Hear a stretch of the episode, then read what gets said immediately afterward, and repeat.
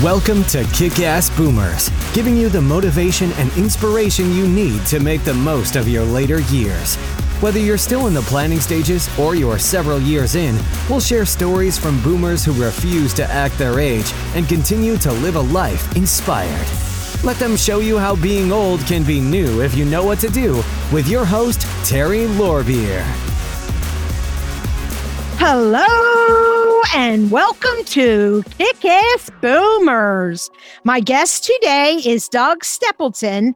Doug is the owner of Iron Mike Entertainment, a boutique music catalog based in Los Angeles.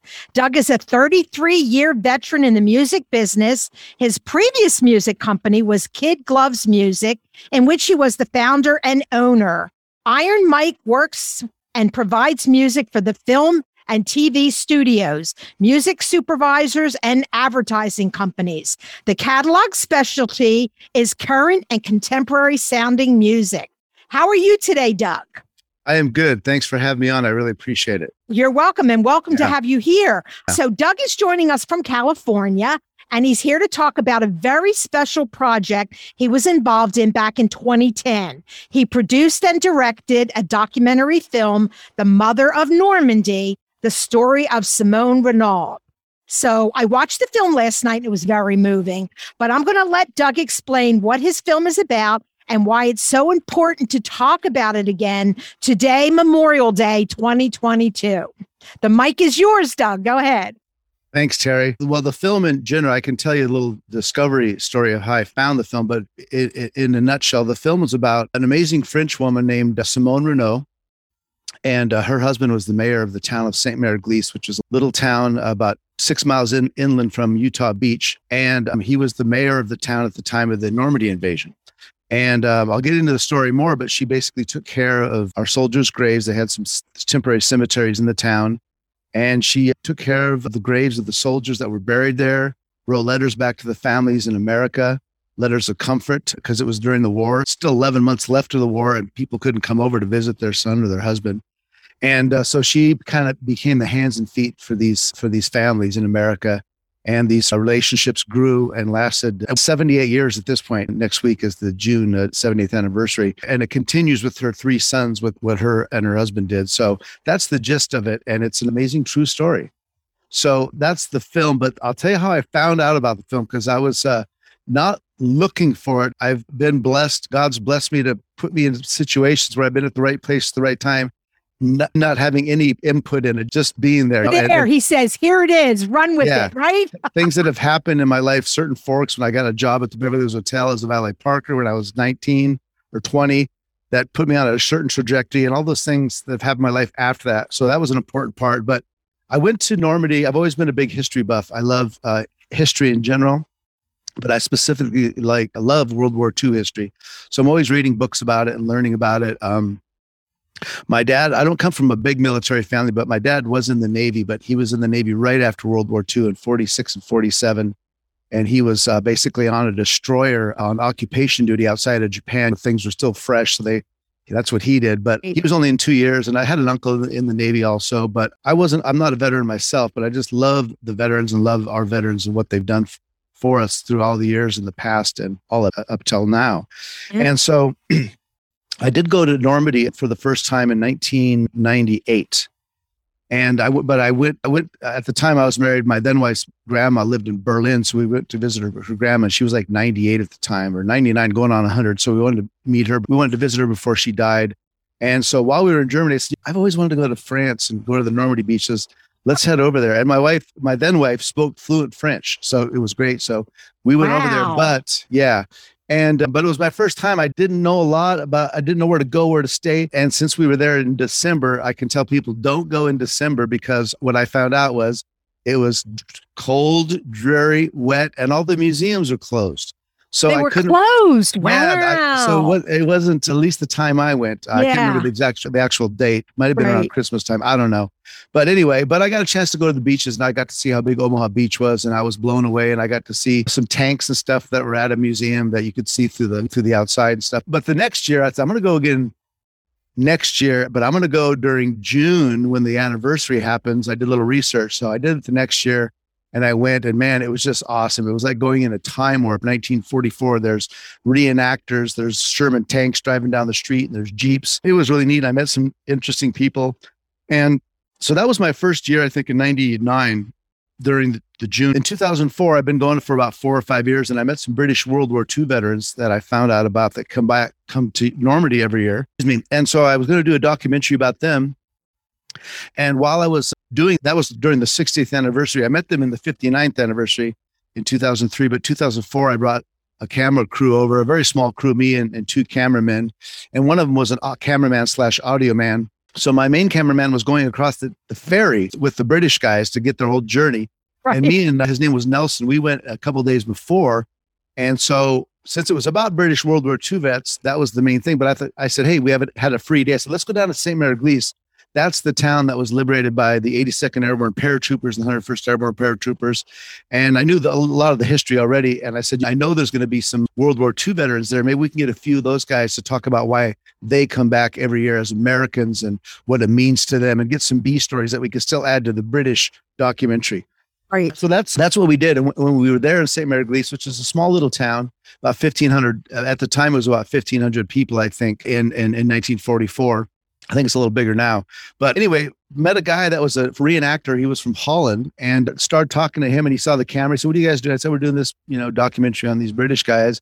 I said, But we wanted to come down and maybe meet a couple American, you know, veterans.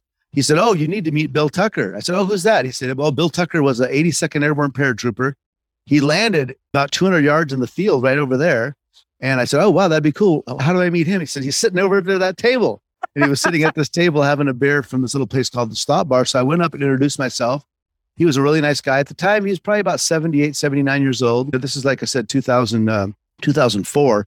And I told him what I was doing. I said, I'd love to inter- interview. And he said, Yeah, you could interview me. He said, Tomorrow would be better because I have a kind of a busier day the rest of the day. So I went and saw him, picked him up the next day, and and he we went over to uh, park the car. We went to the Airborne Museum.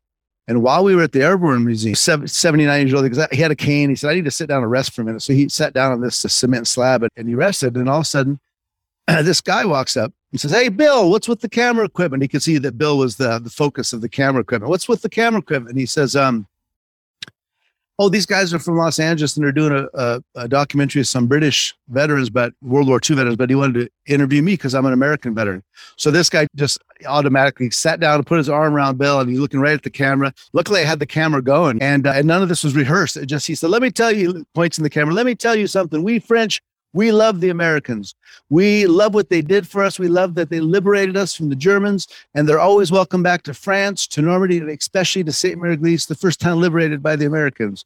And I'm thinking, wow, this guy's uh, very well said. I said, and I said, who are you? And Bill says, oh, this is Maurice Renaud. His father was the mayor during the D-Day anniversary. I mean, during the D-Day invasion. Right. And I said, wow. And I said, what do you remember? Uh, I didn't know how old he was. And he said, well, he said, I was only two years old on, in, on, in June of 1944. So I don't remember anything. But he had a book and he said, but you know, th- this book, this is a picture of my dad. He was the mayor. This is a, a picture of Bill Tucker, the old guy. Right. But it was in 1964. So he was much younger. Right. And then this is my father. And this is John Steele, the guy that got caught on the church steeple, which really happened. A paratrooper got caught. And so I was asking him some more questions. And he said, Well, I said, I only remember when I got older, we had American veterans always visiting us at our home, which was right above the pharmacy. He said, But my brother Henri Jean, he was 10 years old on the night of D Day, 1944. And he said, He's standing right behind you. And so he was literally standing talking to some other people. So I went up and asked him, Hey, I just met your brother and Bill Tucker. Could I interview you about what you remember on D Day? So he said yes. So we went over to the pharmacy after I was done with Bill and he basically told me, I said, What do you remember on the night of D Day? And he said, Well, I remember we can remember the airplanes coming. We heard a lot of gunfire. We're right on the church plaza. We didn't know what was going. It was dark. My mother said, We must stay in the house. And we got under the kitchen table and she said, We must pray. And that's what he remembers doing. And then he said they they finally went to sleep. And he said when he woke when they woke up in the morning, now there was three boys. There was Maurice, who was a little baby, two. Henri Jean was 10, and his brother Paul was 16. So oh. when they oh. woke up in the morning, it was pretty early still, it was dark out. And um, they said, he said they saw little red dots across the street in the church. So there's a thousand year old church across the street from them, and then a big plaza or a parking lot. And there were trees in the plaza lot. And so we saw these little red dots bouncing around. And we said, What are those? And he said, My brother Paul, who was 16, said, Those are cigarettes. They're smoking cigarettes, whoever they are. And he said, You think it's the My Germans? goodness. And Henri Paul says, No, he says, The Germans wouldn't smoke at night to give away their position, especially after what ha- whatever happened last night. And, they, then they said, It must be the British came to liberate us finally. So they said, a- as it got a little more light, they realized it was American GIs walking around smoking their cigarettes, carrying their Thompson machine guns. And so they realized the, the Americans have liberated us. So all that morning, the mayor was out help. He was the mayor. So he very pro America was waiting for this day for four years, finally came. He uh, that night, he actually pulled an 82nd Airborne paratrooper about maybe uh, 100 yards behind their house in a big pond. The guy landed right in the pond, had all this, these guys had 80 pounds of stuff on, and he, he grabbed the, the parachute cords and pulled the guy out. And and he said the guy I remember hear, reading this in, in his dad's book, and the paratrooper was making sure that he wasn't a German. He's no, I'm French. I'm your friend. I'm your friend. And he said the guy uh, got his stuff and he just thank you, and he left. He just ran to get back in the battle. But Henri Jean remembers that morning. The mayor came in that morning and said to his 16 year old Paul, he said, Paul, today you will become a man. And he said, You're going to see things that you've never seen in your life, but it's important. It's an important day today. We've been liberated by the Americans, and I want you to understand what happened. And then Henri Jean was like, pulling, Papa, let me come too. I want to go. No, you're too young. You're too young. You're only 10. I want to come. And he, he was persistent. So his father said, okay, you can come too. So they went outside and they saw the, the devastation. There was dead Germans lay, laying on the plaza. There was, uh, at this point, the Germans had already uh, left. They, they left town. The Americans overwhelmed them, but uh, there were some dead paratroopers in the trees. And so they saw those things as a 10 year old boy. That's what he saw. Mm. And, um, and then w- when I was talking to him, I said, well, I said, tell me more about during the interview. He says, you know, my mother and father, he said, and I don't know anything about the story that you just, the movie you just saw. I didn't Right. even know about it. Didn't know about it. He says, yeah, he said, my mother and father, they really loved the Americans. He said, they, they just, they loved them so much. And he said, oh, the letters I could show you. And I said, what, what letters? Oh, letters. He says, can you come to my house? And I said, yes.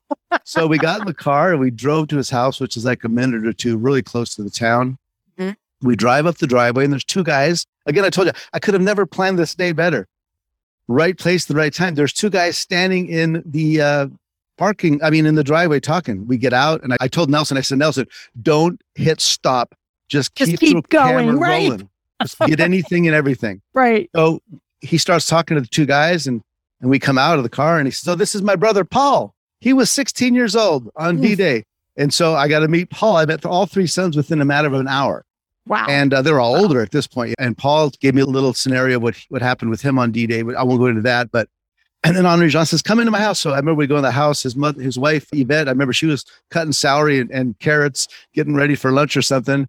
We went into his uh, into his office and, and he said he opened this big photo album and it was a photo album of Bill Tucker, the paratrooper I just had interviewed. And My I'm looking at all these. wow. Yeah. So all of a sudden I still didn't know the story, but it was like the onion was starting to get peeled back. right. And so I'm seeing pictures of a younger Bill Tucker in 1964. And then, oh, this is uh, when my uh, children went to visit Bill in Cape Cod. I said, Oh, you mean your kids have been to America? Oh, yeah. He says, My kid, Bill's kids have come here, our kids there, even our grandkids.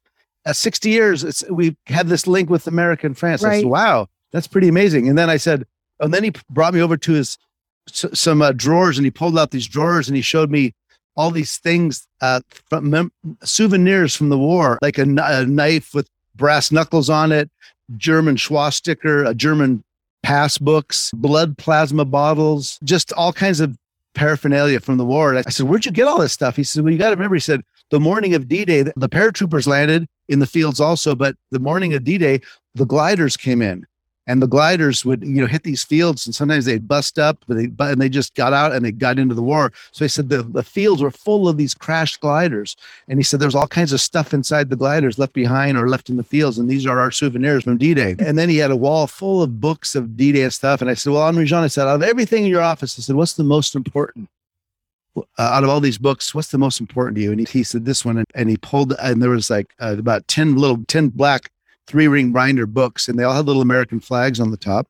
And he hmm. pulled out the second one, and he opened it up, and here's where I here's where I realized the story. I still hadn't even found out about the story.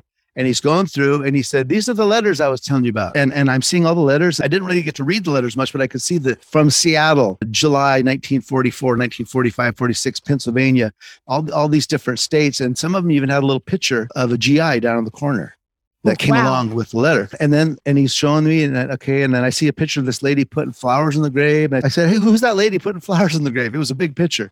And ended up being the one that was in Life magazine later on, which I didn't even know about. And he said, Oh, that's my mother. And I'm thinking, again, I don't know the story. I said, Well, what is she doing that for? He goes, and he looked at me, Hey, stupid. Right, right. Where uh, have you been?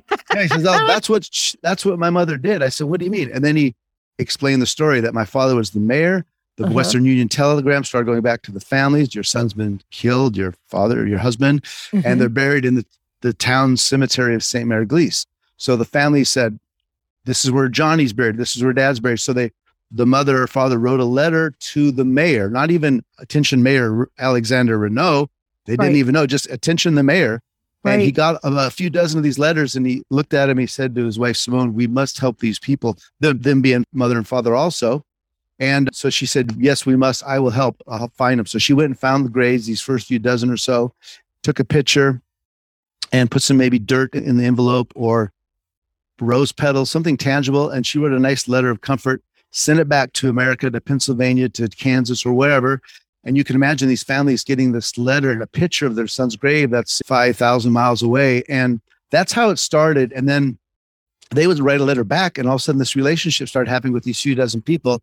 And then when it thing, then when it really blossomed, is uh, Teddy Roosevelt Jr., who was the son of the president Theodore Roosevelt back in the 1905 area era. He was a brigadier general, World War II veteran. Uh, I'm sorry, World War One veteran was in World War II, landed on Utah Beach with the 4th Infantry Division, won, won a Medal of Honor posthumously for what he did on the beach, helping the guys get off the beach and being there to mm. encourage them. That's a whole nother story. But five, six weeks after he landed on the beach while they were going down to take Cherbourg and, and then coming back up, he had a heart attack and he died. Oh. And so they buried Teddy Roosevelt Jr. in St. Mary Temporary uh, Cemetery number two. There was three. I just said there was three cemeteries. I, I touched on that a little, but they ended up putting three cemeteries in the town of St. Mary. Actually, two in St. Mary and one in a little town called Blosville. It was only like a mile away, but mm-hmm. they consider it part of St. Mary. And there were these big fields, farmer fields, and they just a big right. patch, and they and they buried him. Like today, one of them, the cemetery's not there anymore. One, there was a soccer field there now.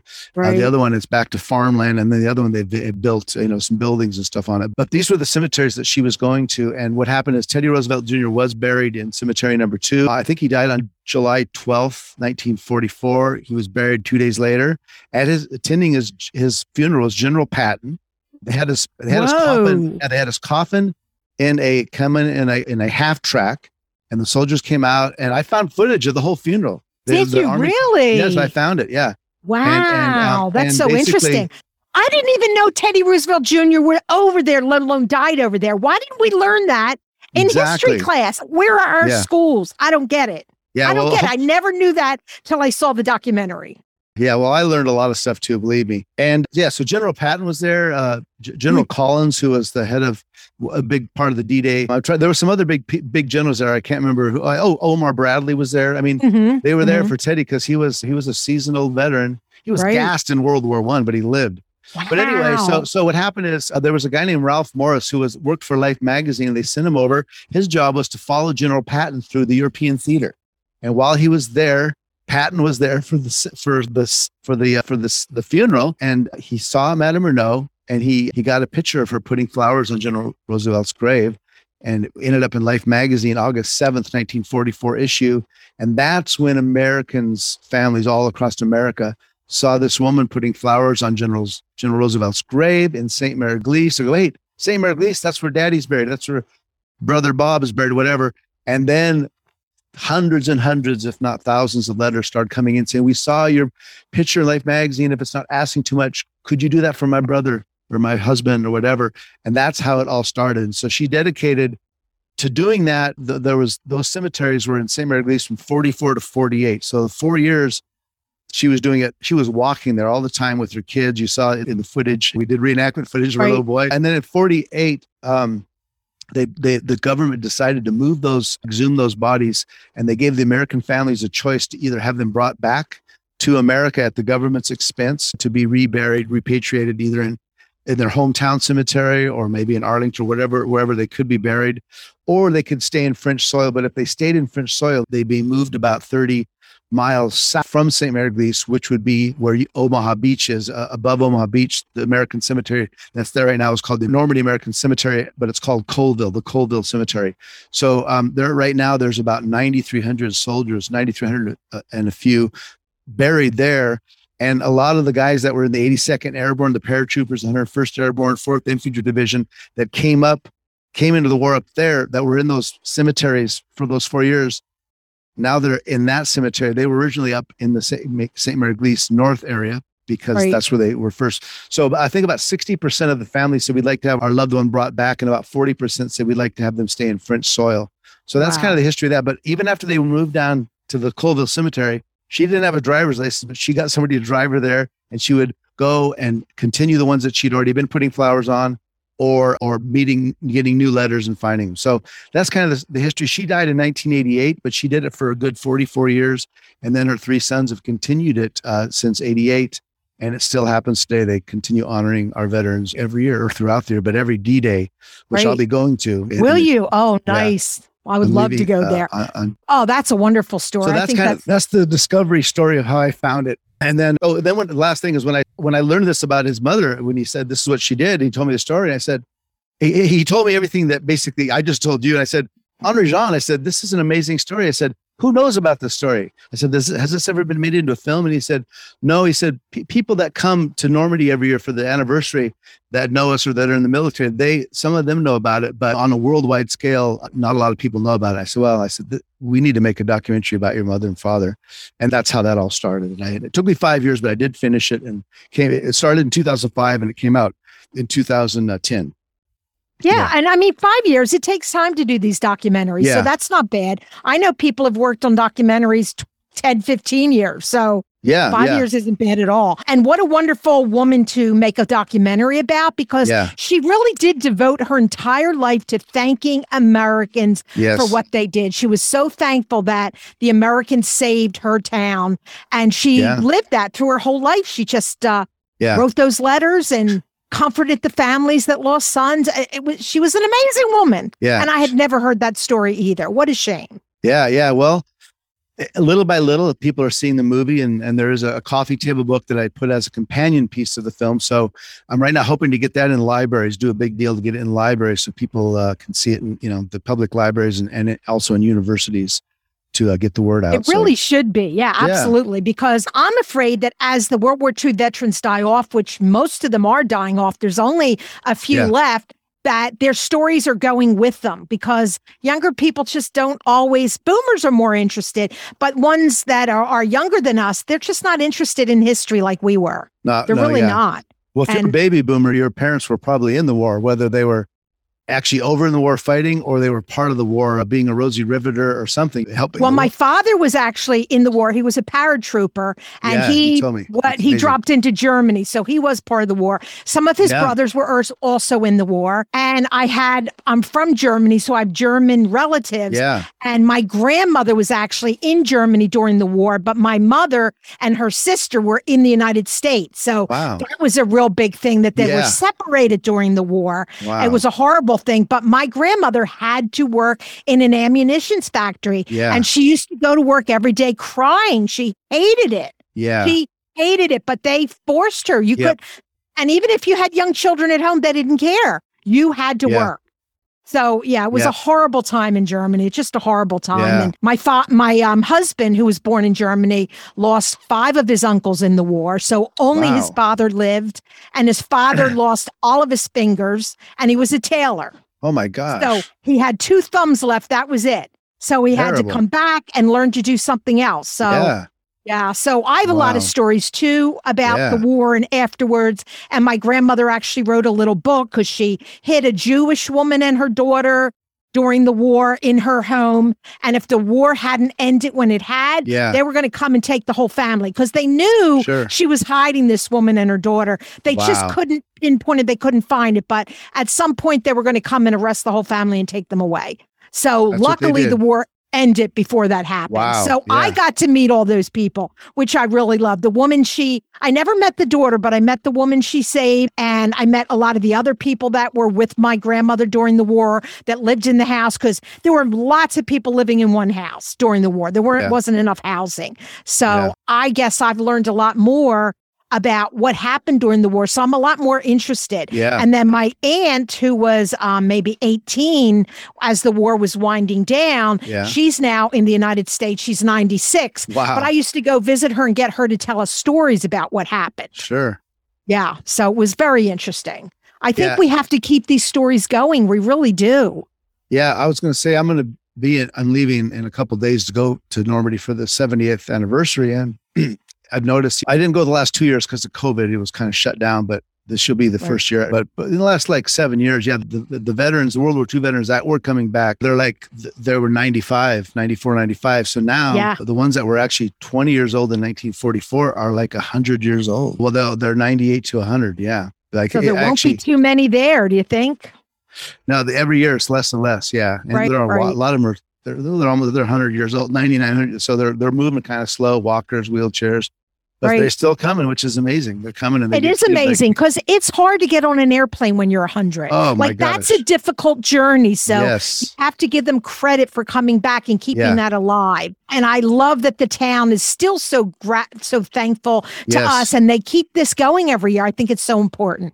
they still do. Yeah, 78 years and it's still going, and it'll it'll go even after the veterans are gone. They'll keep it going. Yeah, I Yeah. I mean it could taper down a little, but I don't think so. Yeah, uh, that's great. Yeah. Yeah. because the sons took over and then the grandchildren are going to take over. Yeah, That's just wonderful because they respected their elders yeah, and because their mother did it, they're going to do it. And then the grandchildren, at at some point, it might fizzle out, but yeah. Could for a while. And I wish the children of the World War II veterans would start participating now. Yeah. Maybe they will. Well, some of them do come back, and they've met the Renaud family, and there's a like I said, there, there's continued relationships after Yeah. uh, 78 years. It's really neat to see that happen, and I got to meet some of those families, which is cool. I interviewed some of them actually for the for the uh, film. So right, right. yeah, Well, I just think this is a wonderful venture and I'm so happy you did it. I'm so happy to talk about it today on the Yeah. podcast since it's Memorial Day. So tell my audience where they can go if they would like to learn more about it or buy the book. And you have a new ebook out. Tell Yeah. us a little bit about the ebook. sure. The best place to find out information about the film is motherofnormandy.com, which is the main website. On there, you can watch the film trailer, which is about six minutes. Uh, you can order the DVD film or uh, the coffee table book. And then, as you mentioned, yeah, I just came out with a, a digital version, a Kindle version of the ebook, which I'm really excited about. And you can get that on on Amazon. Just go to Amazon, type in Mother of Normandy in the search bar. It's the first thing that pops up, and uh, it's let's see, it's starting June 1st. It's going to be 14.99, but it's at a it's at a discounted price right now for 6.99. So if you want to take advantage of that price, uh, I would say get it in the next day or two, since Right. this is uh, being played Memorial Day. So that's yeah, so that's kind of mothernormandy.com or Amazon for the ebook, and then yeah, and that's kind of what what the scoop is with that project. Good. And then you, I think you have some fu- future projects that you're working on. Tell us a little bit about them too. Sure. I just let's see. Back in November, the behind me here, this is the the book cover for a, a time travel book I did called "It's a Wonderful Time," and it's about uh, the movie, the other poster, which is "It's Wonderful Life" with Jimmy Stewart, and it's a time travel about a guy, a young editor who goes from 2021 back to 1946 Hollywood and helps make that film get done the way it was supposed to get, the way that we know it today. And so it's kind of a fun. It's I always say it's like Back to the Future meets uh, Midnight in Paris on the set of It's Wonderful Life. Oh, and wow. so so that's a, that's a project that's already out. That's on Amazon also, but I'm right now working on the audiobook version, which will be done maybe in about a month. So, and then I'm, it's a series. It's called the Hollywood Time Travel Series. So I'm right now working on book two with my co-author Reinhard. So those are the my next project is to get book two done and finish the audiobook for book one. Good, good. So we'll have to have another podcast and talk about that too, because that Sure. sounds really interesting. Yeah, great. I'd love to come back on. Yeah. And HollywoodTimeTravel.com is the website for this. For that. Okay. HollywoodTimeTravel.com. Yeah. Oh, good. Well, So thank they- you for having me on. I, I really appreciate it. And I always love to talk about World War II history. And whenever go. I can talk about uh, our amazing veterans, I love it. So thank you for that opportunity. Yeah, me too. And I'd like to thank you for being a great guest and for reminding my audience on Memorial Day about what it's really about. It's not Yeah. about picnics, it's about our servicemen that have served this country. Yes. I'd like to also thank all of our veterans today for their service to this great country of ours. We Yes. owe them a great debt of gratitude that can never be repaid. It- I agree 100%. It's, Yeah. it's an amazing. The freedoms we have today, we wouldn't have them if, if it wasn't for them. Absolutely not. So Yeah. I commend you for making that wonderful documentary because it keeps these stories alive. And I really think Yes. that's important. So Yes. thank you for being my guest today. I All right. really Thanks, appreciate Jerry. it. Appreciate You're it. We appreciate you joining us for this episode of Kick Ass Boomers. For more information on today's guest, along with the show notes and other inspiring resources, buzz on over to kickassboomers.com. And don't forget to join our Kick Ass community on Facebook or LinkedIn to continue the conversation. Be bold, not old.